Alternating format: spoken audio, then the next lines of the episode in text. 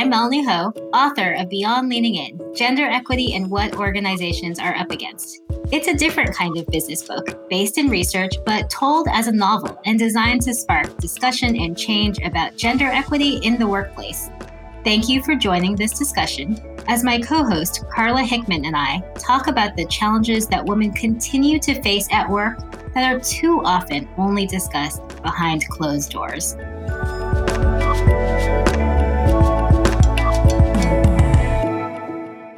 Welcome back, everyone. This is Carla Hickman. Today's episode, we're going to discuss the importance of male voices and male allies, their perspective, and conversations about gender equity in the workplace.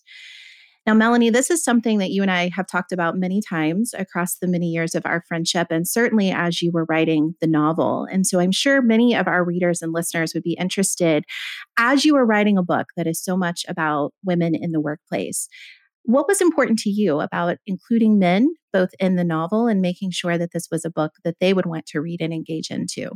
One of my big pet peeves over the years has been that women in leadership efforts in workplaces so often are exclusively for women to talk to one another.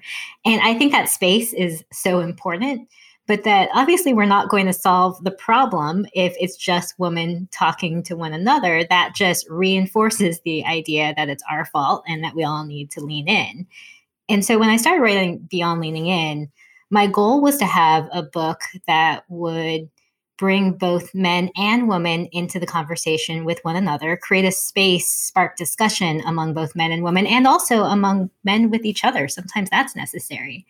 But it was funny as I started writing the book and I talked to some publishing industry experts early on, and people basically told me that was unrealistic, that you have to pick one audience for a book and that men wouldn't want to read a book about gender equity. And I feel like that's just not giving enough credit to men and their interest in really advancing how we are as a society on this topic.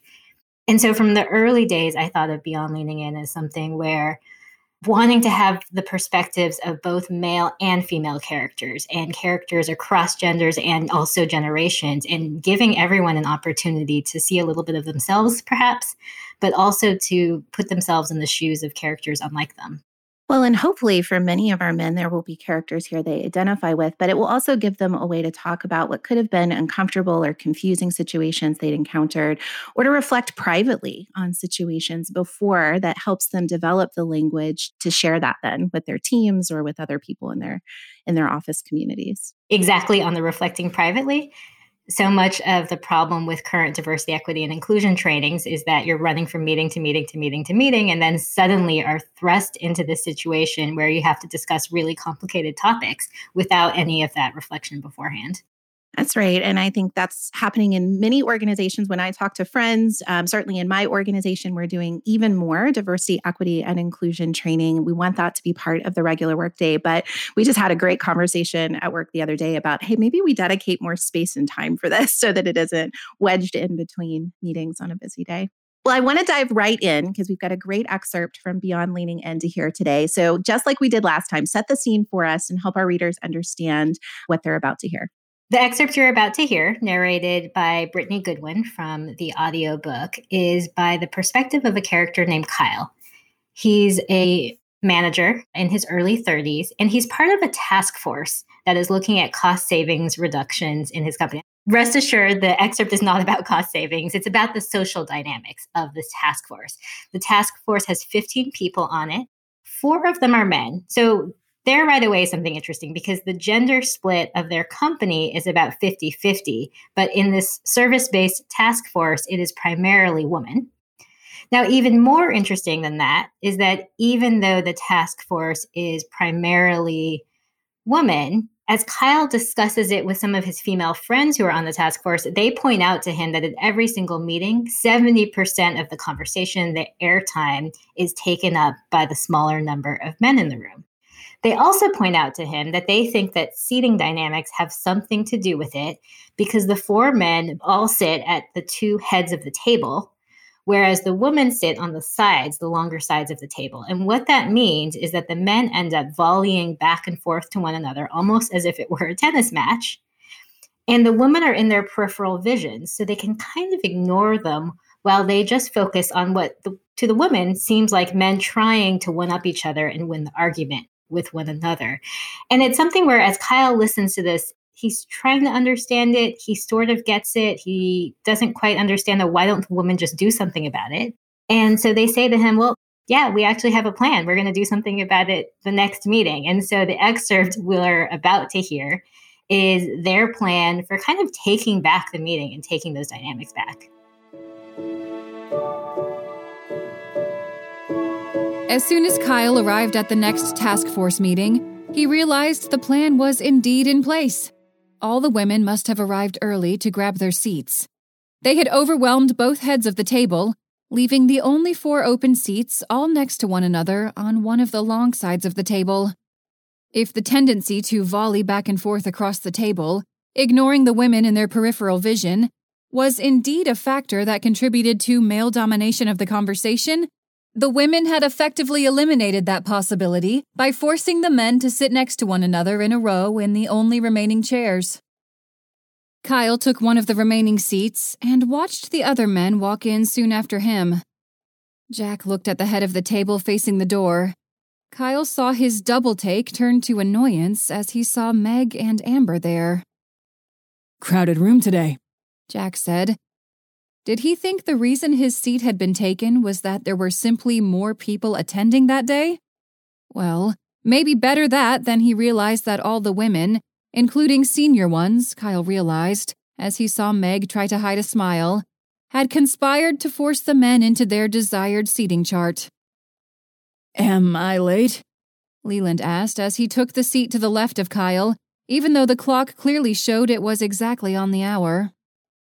Dan walked in right after Leland and didn't seem to notice. He slid into the only remaining seat, dropped his stack of papers and laptop on the table in front of them, letting them spread out far beyond the amount of appropriate space, and then leaned back in his chair as far as it would go without falling over. Even with the four men all scrunched into their allocated space, it was typical of Dan to find a way to expand his own personal area. Jack passed out the agenda. First item up is sustainability. You all know we just replaced paper towels in the bathrooms with air dryers, but that's pretty much all we've done so far. Sydney had a great idea the other day, said Meg. She was mentioning various low cost ways she'd heard that other companies encourage carpooling among their employees who live near one another. It's all about drawing on principles of gamification, Sydney said. You know, you get points for carpooling or walking to work or taking the bus or whatever. At a certain number of points, there's some kind of reward. But it doesn't have to be expensive. A small amount of money or tokens toward prizes, or even the ability to attend a special event. Does that really work? Jack sounded skeptical. Kyle wasn't surprised. Jack was pretty old fashioned and always believed in the stick more than the carrot when it came to incentives. Kyle waited to see how Sydney would argue her point, but instead it was Cassandra who chimed in. There's been a lot of research in behavioral economics about social proof. Basically, what you might think of as peer pressure or keeping up with the Joneses. Bet if we had a leaderboard tracking how many different points people were earning and who were the winners, some folks would just want to win. Jack had begun to reply, but Amber also started talking at the same time. She raised her voice a little with each word so that Jack eventually stopped. Wonder if it'd be more effective as people signing up in groups rather than an individual competition? Oh, interesting, said Shannon, because then you have the added dimension of peer accountability, not wanting to disappoint your team. But could that have negative consequences? Creating conflict if people are frustrated with their teams? Hmm, I love the idea of peer accountability, but yeah, it could cause problems, said Meg. Cassandra, what would the research say? After Cassandra replied, Meg turned to Kyle. I know your team really got into the fitness competition we did as a company last year. Any lessons from that? She asked. Kyle didn't use the gender tracker, but by the end of the meeting, he would have guessed that women had talked about 70% of the time, proportionate to their percent of the meeting attendees.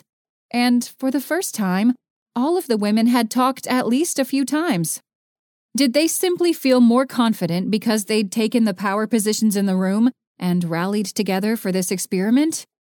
Did the men feel unsettled even if they didn't quite know why, and were they less likely to talk as a result? Was the usual ability for the men to look across one another from the two opposite heads of the table really that powerful? Kyle thought about various female direct reports he'd worried were getting lost in meetings over the years, and how he'd thought he was woke when he tried to help them raise their voice. Just get in there. Don't let people talk over you. Keep talking. He'd assumed that supporting women was about helping them understand how to assert themselves around men like Jack, who talked a good game on gender, but in truth only listened to women, and frankly men, who exhibited a certain kind of more stereotypically masculine swagger. Sure enough, there had been a few moments in the meeting where Kyle had noticed that if one of the women hadn't raised her voice or interrupted, Jack would have dominated the conversation and not let anyone else get a word in. But that wasn't the only way they had made sure they were heard. What was most striking about the task force meeting wasn't the amount that the women were talking, but how the whole tenor of the meeting felt different. Nobody was stridently trying to make or debate arguments. They were calling on one another if they thought someone else had something to say. Did you all plan in advance what you were going to say? Kyle asked Shannon after. She tilted her head. No, did it seem like we did? You called on each other a lot, he said. Then he paused. Though I guess people also called on me and the other men a few times, and I suppose we weren't in on the plan. She laughed. Yup, that's just the difference of a meeting where people are each focused on their individual contribution alone, as opposed to one where they're thinking about how to lift the whole group collectively. Kyle looked at the notepad he'd been using for meetings the last few months. From this meeting, he had a page full of thoughts and ideas that stemmed from the discussion, at previous meetings, he had been so busy talking, or thinking about what he'd say next, that he hadn't been listening and hadn't written anything much down as a result. He remembered something his mom had told him when he was a kid. If you spend all your time talking, you're not listening and you're not learning. When they'd first talked about meetings being like a back and forth sports match, Kyle had thought about tennis, with literal volleying back and forth between players but maybe basketball was the more appropriate metaphor. It was like the value of the point as opposed to the value of the assist. The assist, helping someone else advance or clarify their ideas, should be as important as each individual scoring more points. After all, advancing collective business aims required everyone have as many points as possible, and that necessitated assists. The problem was that promotions, raises, choice assignments, public recognition, those all came from getting points. That was the game that Kyle had been playing, and for which he had been personally rewarded. You couldn't be a total jerk, but the system was rigged against those who spent too much time on assists and not points. He had enjoyed the group discussion today. It had been full of assists, but he doubted those who controlled the scoreboard in that room, it was Jack, Leland, and Dan, would remember anything but the points.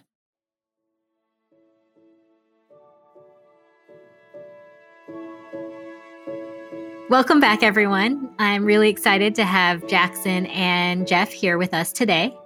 Can you two introduce yourselves before we dive deep into your thoughts on the book? Hello, my name is Jackson Boyar. I am co founder and CEO of a company called Mentor Collective. We are 55 full time employees. And as the founder, I have had to learn a lot about culture and take on those responsibilities, whether I was ready or not. So, this book in particular has been enlightening and a great point of reflection for me. Hi, my name is Jeff Martin. I'm a senior director in EAB's Research and Insights Division been with the company for about 10 years. We're an organization of over 1,500 employees working in research and tech and managed services.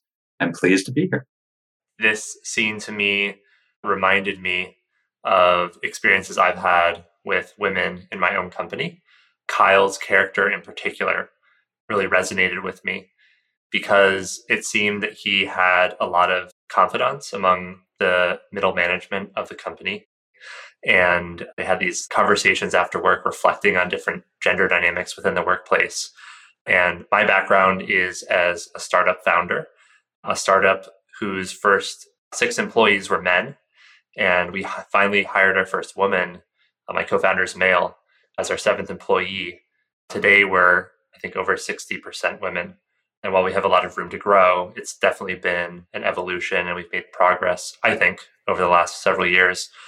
And I think that progress was made largely because of women who voiced their opinions and thoughts to me about the workplace. And I think there was a moment I had maybe a couple years ago where I suddenly like stepped back from the meetings I was in and noticed a lot of things that I hadn't before. There's a couple different themes here. I'd be curious for your thoughts, Jeff, but like definitely have my own socialization to be assertive in a meeting, not just as a CEO, but as a man in general. I think I was very quiet in college seminars and sort of beat myself up because of that. A lot of my friends were very good at like inserting themselves into conversations. I've actually been told by advisors to interrupt people more, to like exert my agenda on the, the meeting. But I'll stop talking there. I would love to hear your thoughts, Jeff. It's funny that you mentioned you were quiet in college seminars. I was at the exact opposite end of the spectrum. And oftentimes I feel like personally, my challenge, not my, a challenge, one of many, I'm sure there's a very long list, is reining in my impulse to talk and to contribute my ideas. And it's funny, you mentioned your experience in college seminars being counseled to speak up more, to interrupt more, getting that explicit message of the way to be successful is to exhibit these, you could say, stereotypically male behaviors.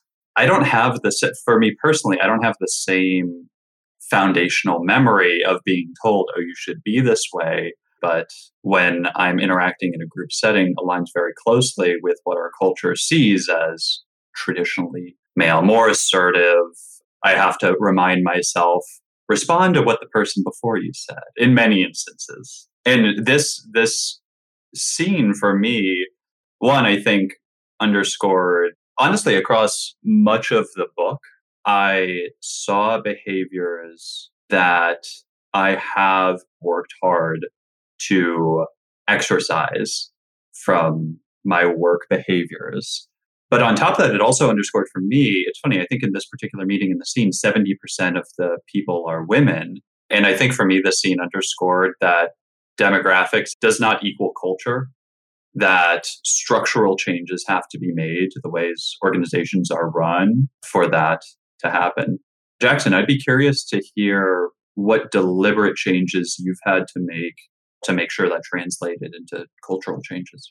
Well, I think as a company, we talk a lot about you know inclusive performance culture. I'm sure there are more formal titles for this work, but we are a startup that in past times was focused on survival and, and even just continuing to exist was a massive cognitive load on everybody at the organization. But as we become more stable over the years, we've had more space to invest. And I wish I could say that it was deliberate I mean, I started this company when I was 24 years old. So my capacity as a leader was incredibly limited. It was largely the women at the company who I think the one thing we did do perhaps was create enough of an environment of trust that challenging the CEO would not have led to repercussions. I think of a startup as truly unique because you're forming your culture every single day with every hire you make and with how you respond in the first three or four months of that hire's tenure.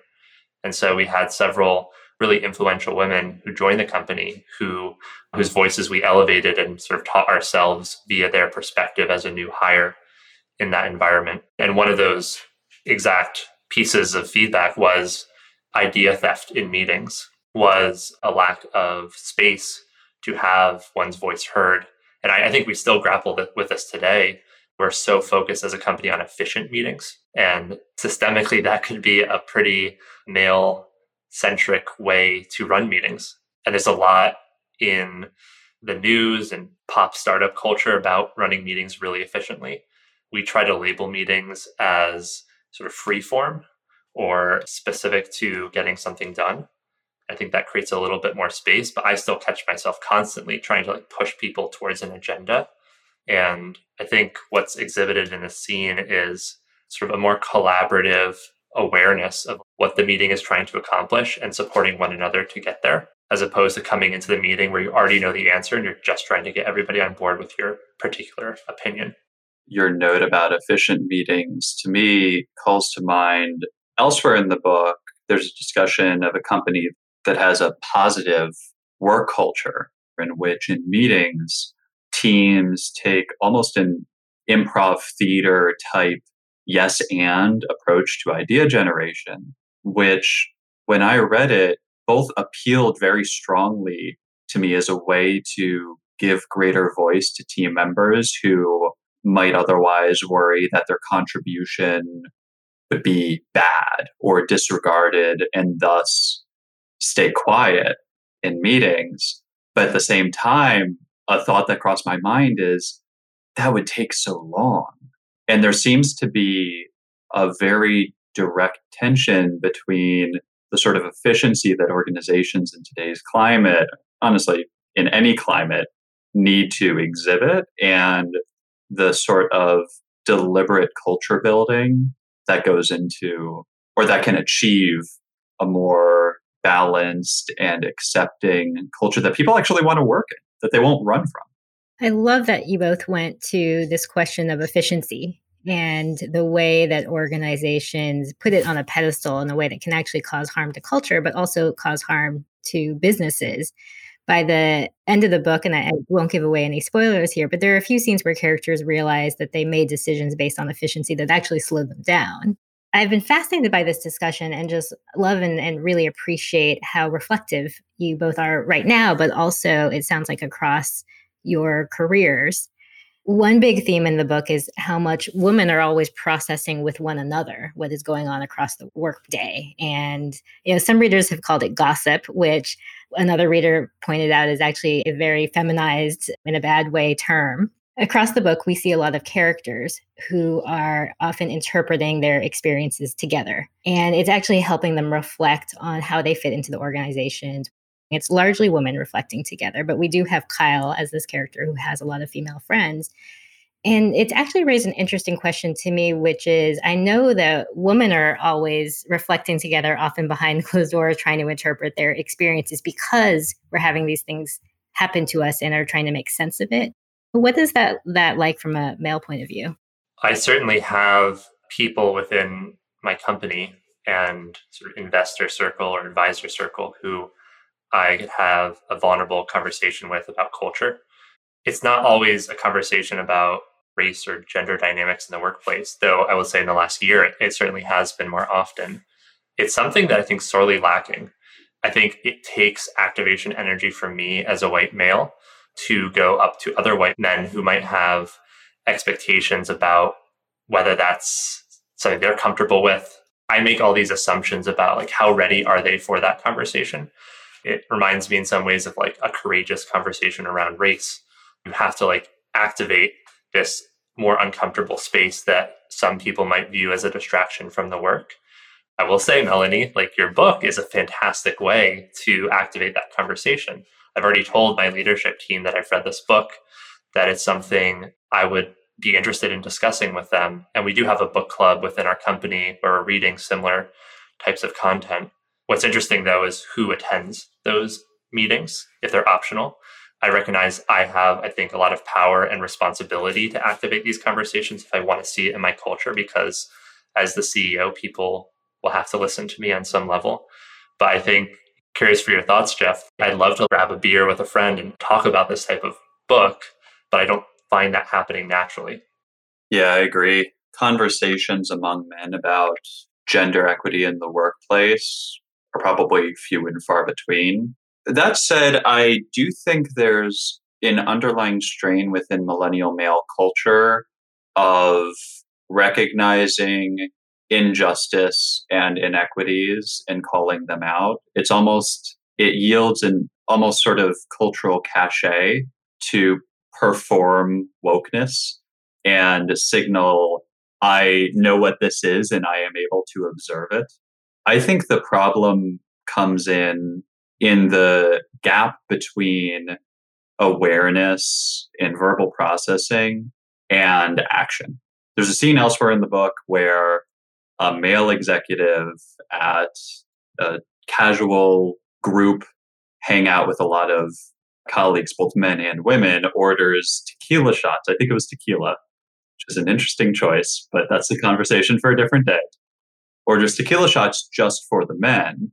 And Kyle, who Jackson mentioned earlier, is aware of it and it's pointed out to him by one of his female colleagues and friends who asked, Why didn't you say something? Well, I'm just trying to keep my head down. I have good rapport with senior executives. I don't want to risk that or put it on the line. And I think there are often, you know, on Slack with my male friends at work, let's say a senior executive sends out an email that's kind of broy and other male senior executives respond in kind and those are the only voices it's easy enough for us to slack each other and say can you believe that? Oh such you know toxic masculinity. What we would do about that that's i think where the rubber meets the road where i and my peers have to make better efforts. That simply recognizing that simply acknowledging it does not in ally make you it's really interesting because as I was writing this and thinking about the conversations that I've had about gender equity with men, I'll admit that sometimes I've found it harder with millennial men because of the belief, the sense of self identity that many millennial men tie to being woke and tie to being aware. And that I actually can have a conversation very easily with millennial men about what we see. Yes, can you believe that email chain where the executive men were broing together? You know that's a great conversation to have with the millennial men but when it comes to the hidden challenges i've found that sometimes with older gen x men or baby boomers they don't already think of themselves as woke. And so they're really willing to say i know absolutely nothing at all. Jeff and what you just said though about reflection and iteration and why that's an important part of the process it made me wonder about other millennial trends like towards mindfulness or self care or just kind of being more aware of how one moves towards the world. And if there's a way that we latch onto those to help folks question where they're woke and doing something versus, versus where they're woke and staring at the ceiling. I agree entirely. I think there is a big opportunity here. That identity piece you touched on is both the challenge and probably also the solution. In my lifetime, I've seen therapy become normalized. The phrase do the work now is something that people will broadly, at least in my generation, understand. People are at least, men are at least paying lip service to the effort that they know has to go in to remedying historical injustice and social inequities. And that is part of our identity. So I I, th- I agree. I think there is a big opportunity here. I think one of the things I've tried to do as I learn more about this work is talk to others at my company about all the mistakes I've made and the mistakes I likely continue to make because of a lack of awareness. And uh, I think the some level of entitlement that you see in millennial workers moral superiority, I think, can be offset by, as one of them, um, talking about how much more you have to learn. I think that's where every conversation needs to start because so, we're so unconscious to so many of these patterns. And I think without that recognition of how much you need to learn, the conversations are just grandstanding, in my experience. I think one of the things that'll help us arrive there, not just the recognition that we need to learn, but the commitment to doing so, is the stakes of the issue, the consequences of failure. Melanie, you touch on it elsewhere in the book at in a scene also featuring Kyle at dinner where his dad is saying, Oh, these millennials need to just shut up and keep their heads down and do the work and not complain. And the character Nicole says, you know, that worked pretty well when employees stayed with one employer for basically their entire career. But the labor market today is incredibly competitive. And if someone doesn't like where they work, they'll pick up and go somewhere else. To recruit and retain the best talent, organizations need to get this down. And I think anyone who serves in any leadership position in an organization knows that success or failure turns on talent. If you don't have the right talent, then you're probably not headed in the right direction. I think it, it can, to some people, often seem a little bit fuzzy to grapple with these internal biases and one's positioning toward the world and others. But when you think about what happens if we don't do that, that our organizations plateau or fail, I think it underscores the urgency a little bit more. One last question. Both of you have not met until this podcast. What was it like for the two of you talking about these issues together on this podcast? I find it, fun and instructive because the first thing I want to do when reading a narrative style book like this that's clearly teaching something is to step back and look at my own workplace. But even more than that, and this is something I grapple with as a founder, is understanding other workplaces because I'm so early in my career. I've worked at two companies, one of which I founded, and I have no idea what team meetings look like at other organizations. Like we could be doing things in such weird ways. I'm sure that Jeff could, as someone who runs meetings and manages others, could add so much to my experience. And similarly, I feel like talking with Jackson gave me a perspective that I don't have in my personal experience. Jackson's the founder of a company I work for in increasingly large corporation.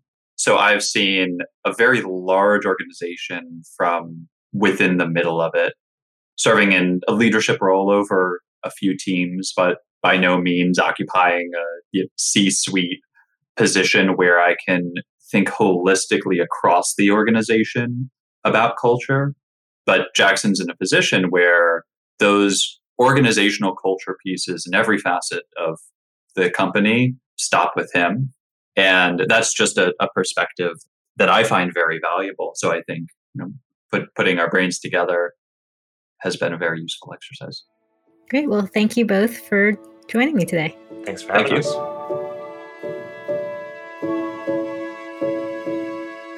Welcome back. I really appreciated that conversation with Jackson and Jeff. And now I am rejoined by my co host, Carla Hickman. Carla, you just got a chance to hear Jackson and Jeff respond and react to the excerpt. What are your thoughts? You know, my first thought was how affirming it was to hear two men who are in positions of leadership and management, very different organizations, don't know each other. You know, this is the first time they're meeting as well. And yet they had so much in common. They are so thoughtful about the dynamics in the workplace. And I really appreciated that in both of their circumstances, this is a book that not only they've read and they're thinking about bringing up scenes and situations from their lives, but both of them acknowledge wanting to bring it back to their workplaces and to share it with friends. And I think oftentimes for women, I want to believe that there are male allies. I know that there are male allies in my life and in my organization, but I often don't hear their conversation. So I almost felt like I was getting to eavesdrop on a conversation that I'm not often invited to, which was nice. I also thought it was really interesting because other early readers, particularly with this specific excerpt that we all just listened to, they're like, did Melanie dream this up? Where did this come from? Like, you know, did this come from her research? Was this personal experience? And I happen to know that this one actually does have a really good backstory. And so I was hoping that you could share it with all of us today. This one actually came from something that I experienced in grad school, uh, not just once, but twice, where I too was in a graduate seminar where the majority of the participants were women. We had a male professor and a small number of men in the class. And in most classes, the men took up the heads of the table and the women were on the sides and we would watch them volley back and forth and we would try to get our word in but it was hard and sometimes we would just give up and so we started talking after class well how do we stop this and if so much of it is about spatial dynamics let's just reclaim the space. And so we did exactly what I then wrote for these characters, which is that we got to class about five, maybe 10 minutes early. And all the women just purposely took all the seats on the heads of the table and on one side of the table. And we left one side of the table open for the male professor and our male colleagues. And in both cases, it was just so amazing. It was like a completely different class. And I don't know how much of it was that we felt like we claimed our power by just taking the seats from the beginning. Maybe we were more likely to be assertive and, and lean in, even, and all of that. But whatever the reasons were, those two classes felt completely different. And what was different about it wasn't just that we talked more as women, but the way we talked more. And that's why at the end of this scene, I wanted Kyle to reflect on points versus assists because what we discussed afterwards as the women in the class was that our participation wasn't just about we wanted greater volume and numbers of how often we were talking, but we wanted to make sure that when we were talking, we were calling on one, one another. We were reaffirming what each other were saying. It wasn't just about getting our own voices in, it was about amplifying each other. And I thought it was interesting for Jackson and Jeff to remark on the socialization that men have to be assertive, that even when that isn't I felt like what I was hearing that they didn't quite say was it didn't always feel natural to them. It wasn't the way that they would have participated in a room. And yet, from their earliest days, they've been socialized that this is the way that male leaders are to behave. And this is the coaching they received in the classroom from teachers and from mentors, and now in their leadership roles. And so, that powerful woman taking over and changing the dynamics in the room, I can only imagine how that would feel, not only for Kyle, but for all the Kyles that are out there, how sort of jarring that would be because it's not what they've been socialized to believe is correct. Well, I liked what Jeff said about how that wiring and that unconscious programming is so strong that you don't even know where it came from. You don't even know if you were programmed a certain way or just that's what you believe because you believe it. That's absolutely right. I think the other thing that Jackson and Jeff speak a little bit about is just the other hallmarks of an effective meeting. So they talk quite a bit about efficiency and having a planned agenda. And so we go into this directive mode or this volleying back and forth because we've got to be in this meeting to get things done. Earlier in Beyond Leaning In, so for all of you out there, when you read the full book, you'll notice there is actually a conversation between two characters about a tool that the women use in moments like this that actually tracks how often men are speaking versus how often women are. And many early readers in our focus group conversations have said, you know, why do you need a tool? You know, this is happening. You know, if you just take a moment and reflect, everybody knows that the women are talking far less than the men are. But I think for me, it was another moment of actually, it helps me to realize I'm not imagining things. This really is happening. And it also gives me quantifiable data. I mean, unfortunately, we are data driven, right? So it gives me a quantifiable piece of evidence that I can then take and spark a conversation with leadership. It really helps, I think, men who, again, don't even realize where this programming is coming from to appreciate the dynamics of a room. For listeners who haven't seen it, there is a tool online called arementalkingtoomuch.com. And you just push a button when a man is talking, and you push a button when a woman is talking. And at the end of the meeting, it gives you percentages. And it is interesting for the characters to reflect on is it needed because it gives you that number, or is it needed because you know you're not alone or you know you weren't imagining it? Well, I hope, you know, whether you use a tool like that or not, or it's simply something that you've observed in the interactions of your workplace, I hope that this doesn't just spark women talking to one another. But what I really appreciated about Jackson and Jeff was this was men who are talking to one another who are reflecting and processing a situation and figuring things out. You know, at the top of the episode today, Melanie, you talked about how important it is for them to have that space as well, that they need an opportunity in their own day to day life to be able to have that conversation. I've also heard you say the things that women sort of prioritize in the workforce, the equity issues, are also just connected to a larger generational shift. And we might be seeing that in some of the millennial men that we work with each day. Can you tell us a little bit more about that connection? I think of it as a Venn diagram. And you've got one circle, which is the things that women historically have more likely valued in the workplace compared to men. And you have another circle, which is the things that millennials, both men and women, often value more in the workplace. And there's this intersection, and the intersection is things like authenticity of leaders, things like work life sustainability, things like being comfortable talking about topics like the inner work that we need to do on ourselves when it comes to diversity, equity, and inclusion. And I feel like a lot of that was running through that conversation with Jackson and Jeff, talking about that inner work, that reflection that needs to happen.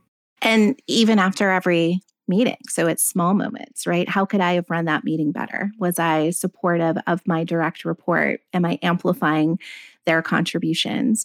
I think that's something all of our listeners and readers can take away. It's something I'm going to take away um, as I think about the rest of my work week and how I'm interacting with people across my organization. And I hope what everyone takes away from this again is that Beyond Leaning In is a book for all genders and all generations. There is a space in this conversation and discussion for everyone. I like that you said that in terms of the small moments every day, because I think that diversity, equity, and inclusion can feel overwhelming when we just think about it as big, gigantic policies that have to happen organization wide. Those are necessary. And so I don't want to undermine them. But if you just have those, you miss out on actually where a lot of the change and a lot of the challenges come, which are those day to day interactions, every single meeting uh, whether one on one or as a group, and the kind of work and reflection we can do related to those. And that anyone can do that. You don't have to be at the top of your team or org chart to be able to make change. Absolutely right. Well, as always, it's been a great conversation today, and we are looking forward to the next episode. We will see you all there. And thanks again to Jeff Martin and Jackson Boyar for joining us today. Thank you all for listening. I'm Melanie Ho, author of Beyond Leaning In please buy the book on Amazon or through www.beyondleaningin.com, where you can contact us and also learn more about the broader Beyond Leaning In conversation and community. This podcast is produced by Katie Sunku Wood at Studio Pod Media. Edits were made by Noda Lab. Music is by Mountain House. Please subscribe, rate, share, and get in touch with your ideas.